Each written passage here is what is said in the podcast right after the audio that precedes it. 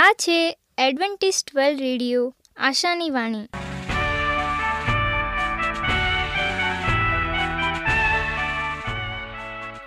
હું ગામિત સ્નેહા, અમારા આજના પ્રસારમાં તમારો હાર્દિક સ્વાગત કરું છું.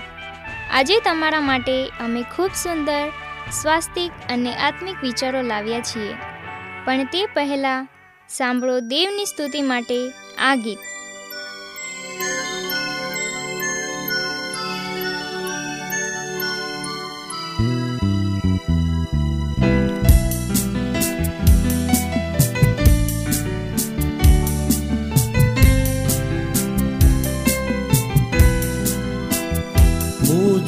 स्वर्ग से संसार में आया आया वो जो स्वर्ग से संसार में आया आया मरियम से पवित्र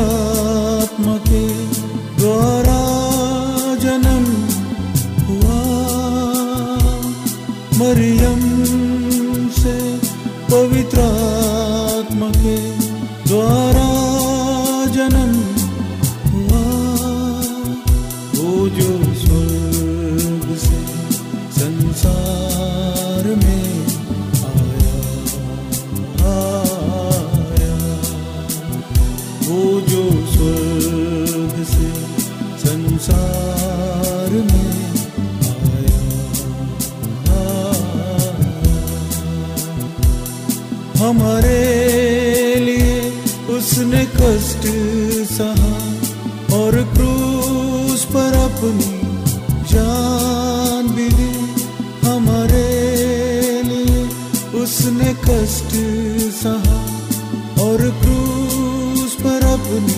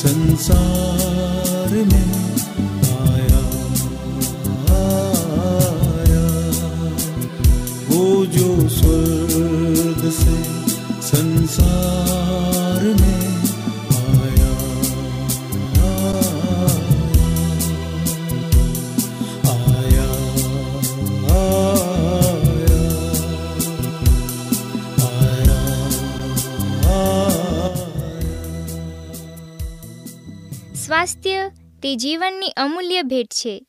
તેને જાળવી રાખવા માટે આપણને શું કરવું? અને એના માટે આજે સ્વાસ્થ્યને લાગતા શબ્દો સાંભળીએ. શરદી અને એના ઉપાયો? ઉપાયો આપણે જોઈશું. ગરમા ગરમ રેતી અથવા રેતીનો શેક કરવાથી શરદી મટે છે. ગરમા ગરમ ચણા સૂંઘવાથી શરદી મટે છે. સૂંઠ કાળા મરી અને તુલસીના પાનનો ઉકાળો પીવાથી શરદી મટે છે. નાગરવેલના બે ચાર પાન ચાવીને ખાવાથી શરદી મટે છે. અજમાને વાટી તેની પોટલી સૂંઘવાથી શરદીમાં રાહત થાય છે. ગરમ દૂધમાં મરીની ભૂકી અને સાકર નાખીને પીવાથી શરદી મટે છે. કાળા મરી અને શેકેલી હળદરનું ચૂર્ણ ગરમ દૂધ સાથે લેવાથી શરદી મટે છે. ફુદીનાનો તાજો રસ પીવાથી શરદી મટે છે. લવિંગના તેલના ટીપાઓ રૂમાલમાં નાખી સૂંઘવાથી શરદી મટે છે. તુલસી, સૂંઠ કાળા મરી અને ગોળનો ઉકાળો કરીને દિવસમાં પીવાથી શરદી મટે છે. ચોમાસાની ઋતુમાં આપણે જોઈએ છીએ કે શરદી, છીંક આવી આવી બીમારી થવાની શક્યતા વધારે હોય છે. તેથી આવે ઠંડા મોસમમાં આપણે આવા ઘરેલું ઉપચારથી આપણે આવી શરદી જેવી નાની નાની તકલીફોથી આપણે એમાંથી આપણે આવા ઘરેલું ઉપયોગ ઉપયોગ કરીને બચી શકીએ છીએ. ધૂળ જેવા વાતાવરણથી આપણે દૂર રહેવાની જરૂર છે. જ્યારે ધૂળ આપણી ઉપર ઉડે છે, ત્યારે આપણા, આપણી પાસે હાથ રૂમાલ રાખવાથી આપણે આ શરદીથી આપણે બચી શકીએ છીએ. જો તમારે અમારા સ્વાસ્થ્ય અને બાઇબલ પાઠો મેળવવા હોય, તો પોસ્ટકાર્ડના ટપાલ દ્વારા અમારો સંપર્ક કરો. મોબાઈલ નંબર છે આઠ આઠ ચાર નવ આઠ પાંચ આઠ એક નવ બે. અમારું સરનામું છે એડવેન્ટિસ્ટ વર્લ્ડ રેડિયો, આશાની વાણી, પોસ્ટ બોક્સ નંબર એક ચાર ચાર છ market yard Pune, Maharashtra, India.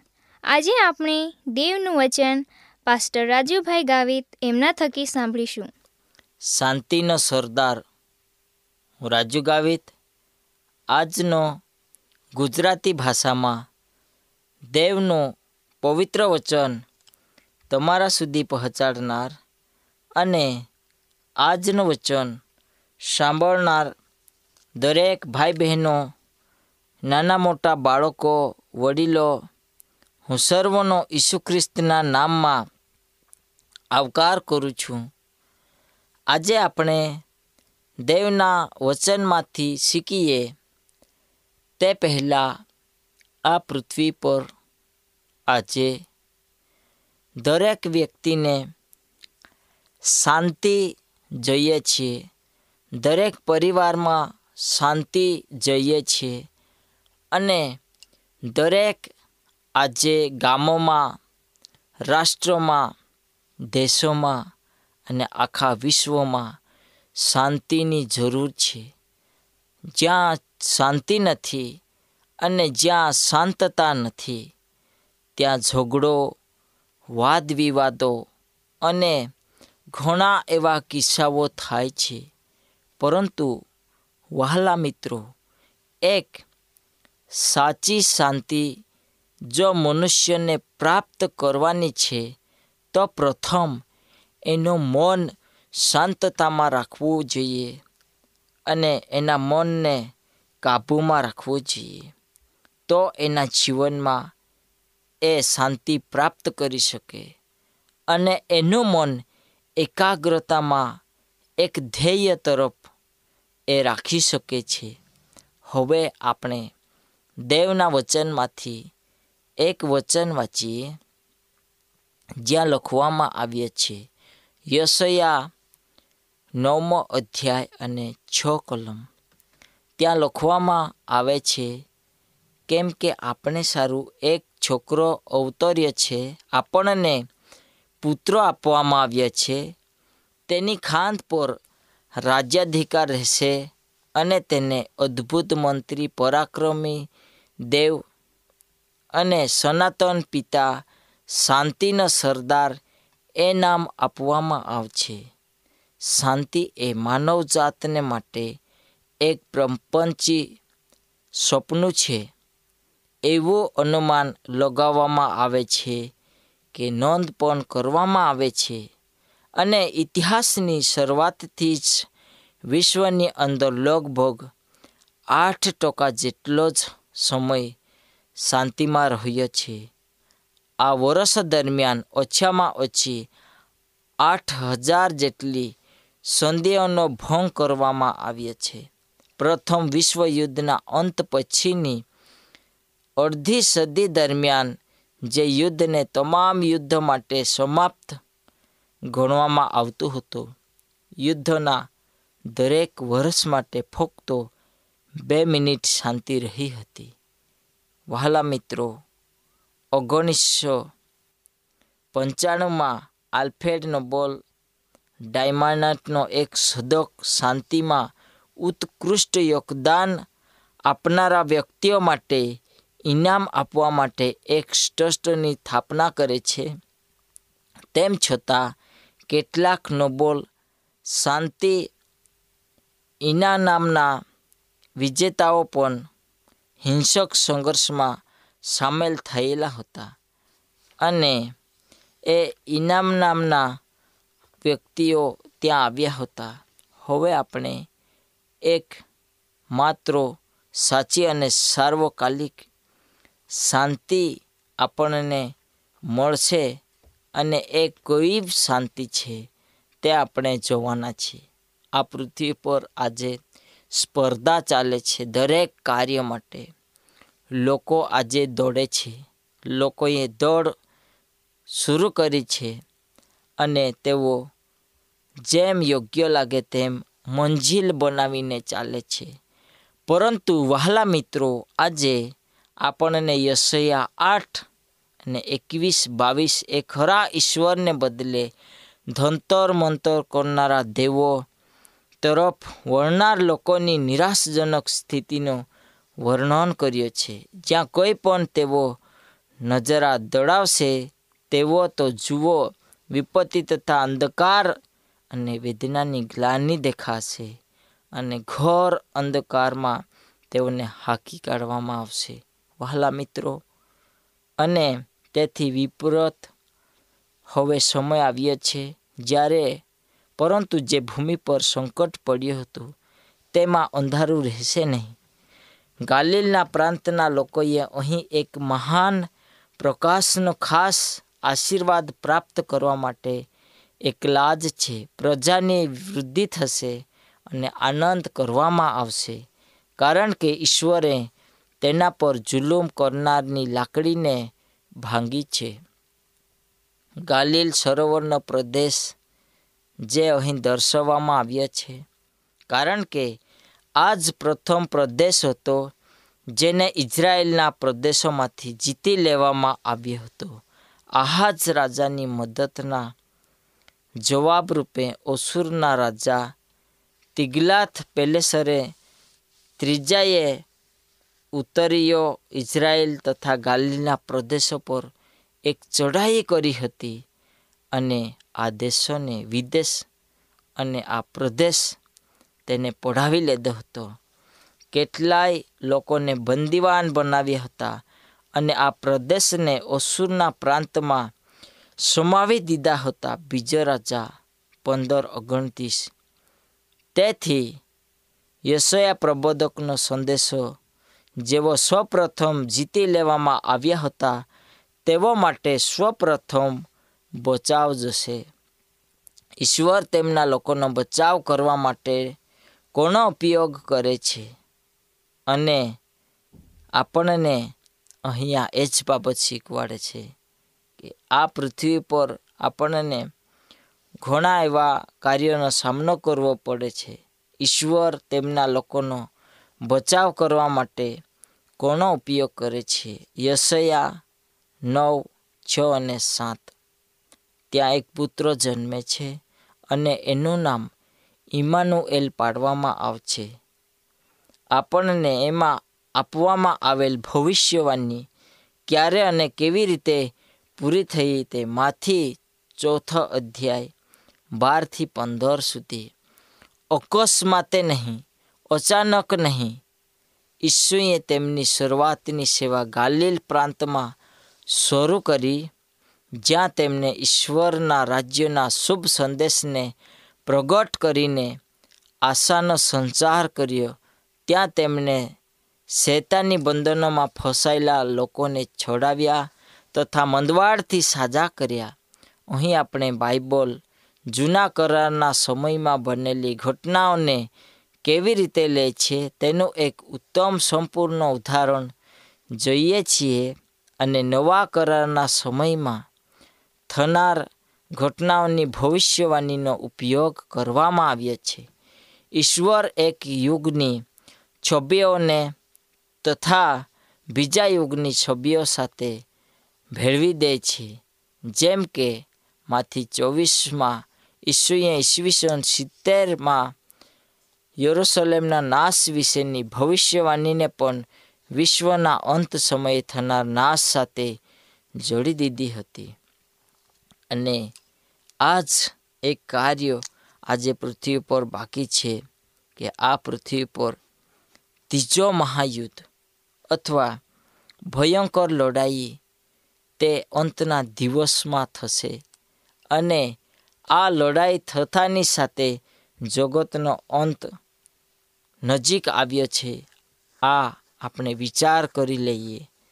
જો આપણને કોઈ પૂછતો હોય, તો ઈસુએ આપણા માટે શૈતાનથી કેવી રીતે છુટકારો કર્યો અને શેનાથી કર્યો, તો આપણો શું જવાબ હોય?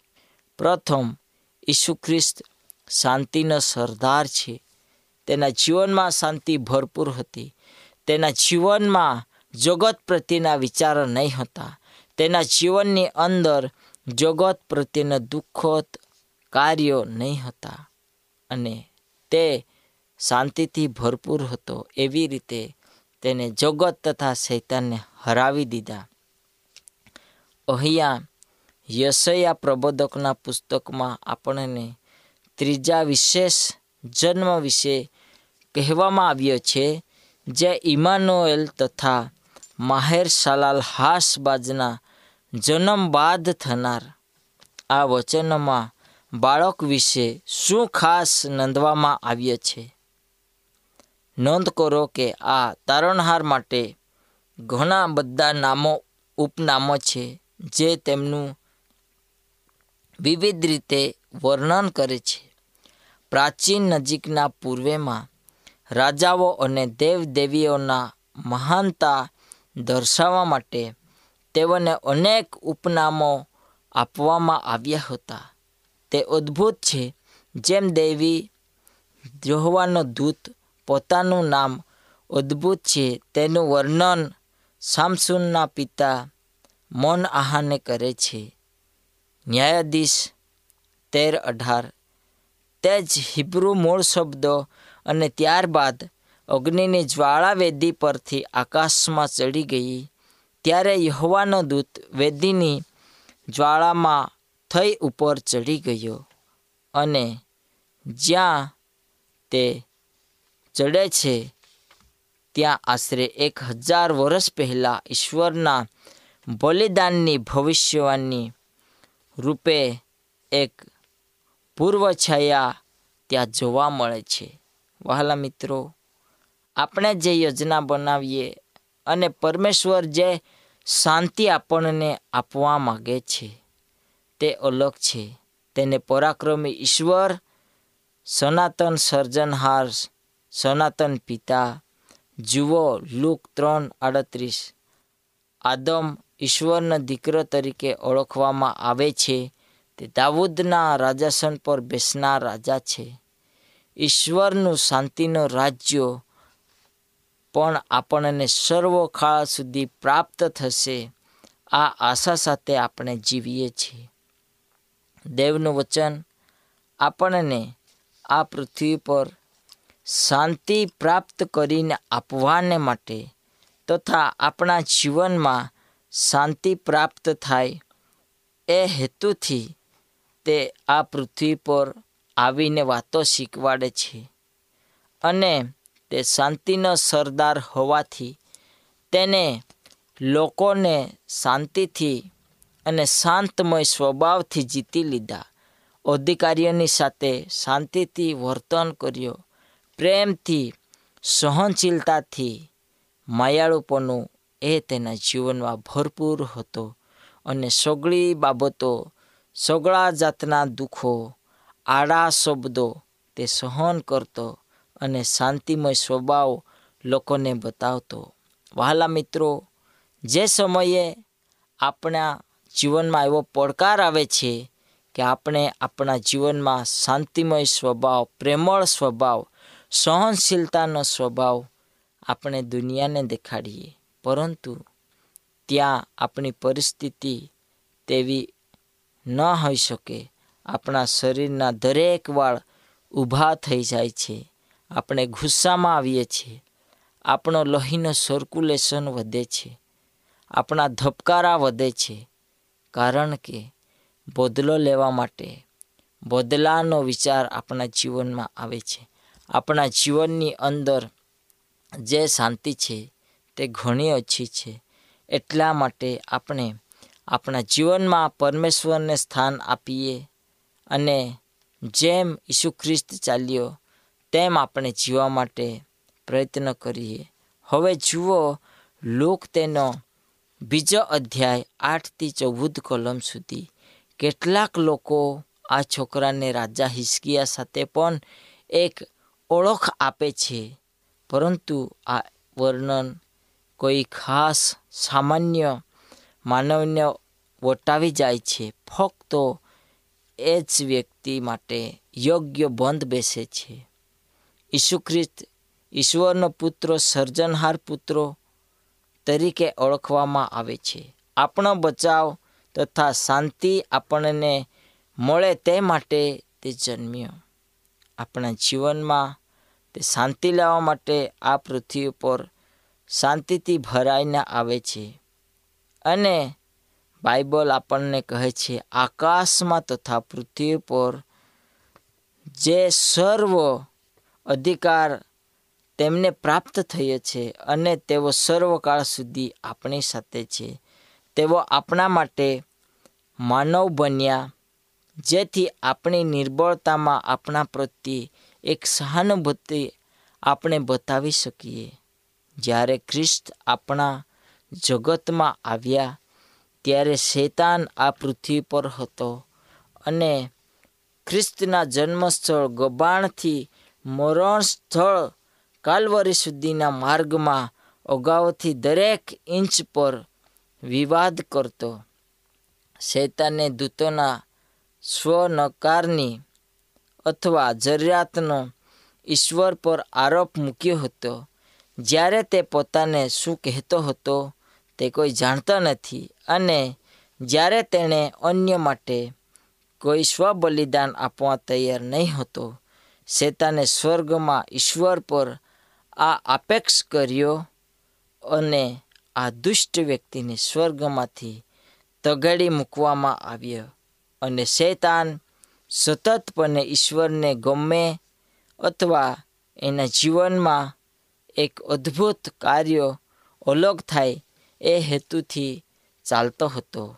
આ સેવા આપી શકાય નહીં તેવો આરોપ તે એકબીજા પર મૂકતો હતો અને ખ્રિસ્ત આ જૂઠા આરોપનું ખંડન કરવા તથા ઈશ્વર પિતાને પ્રગટ કરવા માટે જાતે જ આ જગતમાં આવે છે. વહાલા મિત્રો, દેવ આપણને કદી પણ છોડી દેતા નથી, પરમેશ્વર આપણને તજી દેતા નથી, પરંતુ તે આપણી સાથે છે, આપણને લઈને ચાલવા માગે છે એટલા માટે આપણે આપણા જીવનમાં તેને સ્થાન આપીએ. પરમેશ્વર શાંતિનો સરદાર છે. પરમેશ્વર એની પાસે સોગળાવાના છે, જેને આકાશમાં આપણા માટે ઘર બનાવીએ છીએ ત્યાં શાંતિમય વાનાઓ છે અને ત્યાં કોઈ જાતના ઝઘડાઓ, વિવાદો, ત્યાં શૈતાનનો અસ્તિત્વ નથી. વહાલા મિત્રો, ત્યાં જવા માટે ઘણી તૈયારી કરશે. આપણા જીવનમાંથી ઘણી એવી બાબતો છે, તેને તજવું પડશે. નશાની જેમ આજે આપણને ઘણી બાબતોનો આજે આપણે સવય લગાડીએ છીએ અને એ ટેવો આપણે છોડી દઈએ તજી દઈએ અને ઈશ્વરને સાચા હૃદયથી અપનાવીએ, જેથી કરીને આપણને શાંતિનો સરદાર આજે પણ પ્રાપ્ત થાય. પ્રાર્થના કરીએ, મહાન પિતા, પ્રભુ સાંજના સમયે અમને વચન જાણવા મળે માટે અમે તમારો આભાર માનીએ. પિતા જે અમે શીખ્યા છે આ વચનને વિશેષ અને વિશેષ કરીને તું આશીર્વાદિત કરજે અને દરેકના જીવનમાં શાંતિમય વિચાર તું આપજે. પ્રાર્થના ઈસુ પ્રભુ તમારા નામમાં માગીએ. આમેન.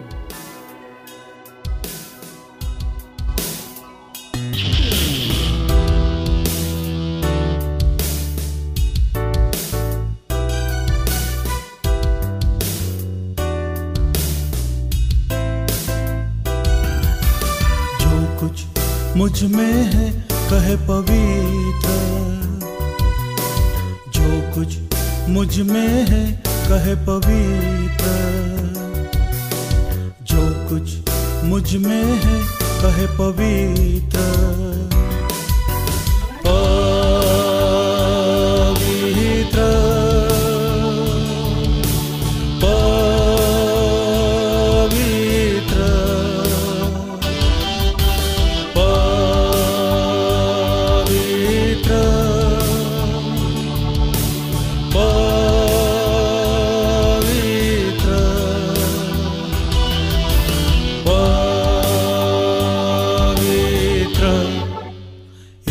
पवित्र।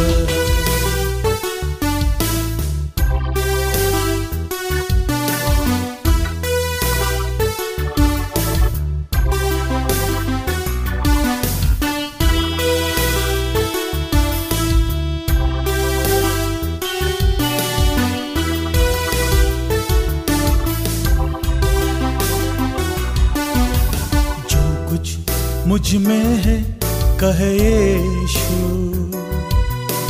जो कुछ मुझमें है, कहे यीशु। जो कुछ मुझमें है, कहे यीशु।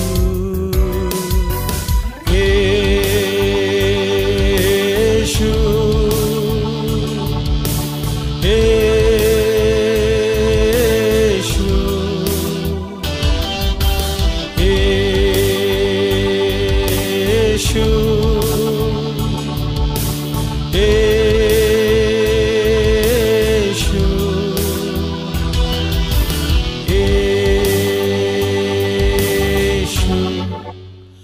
यीशु मेमना है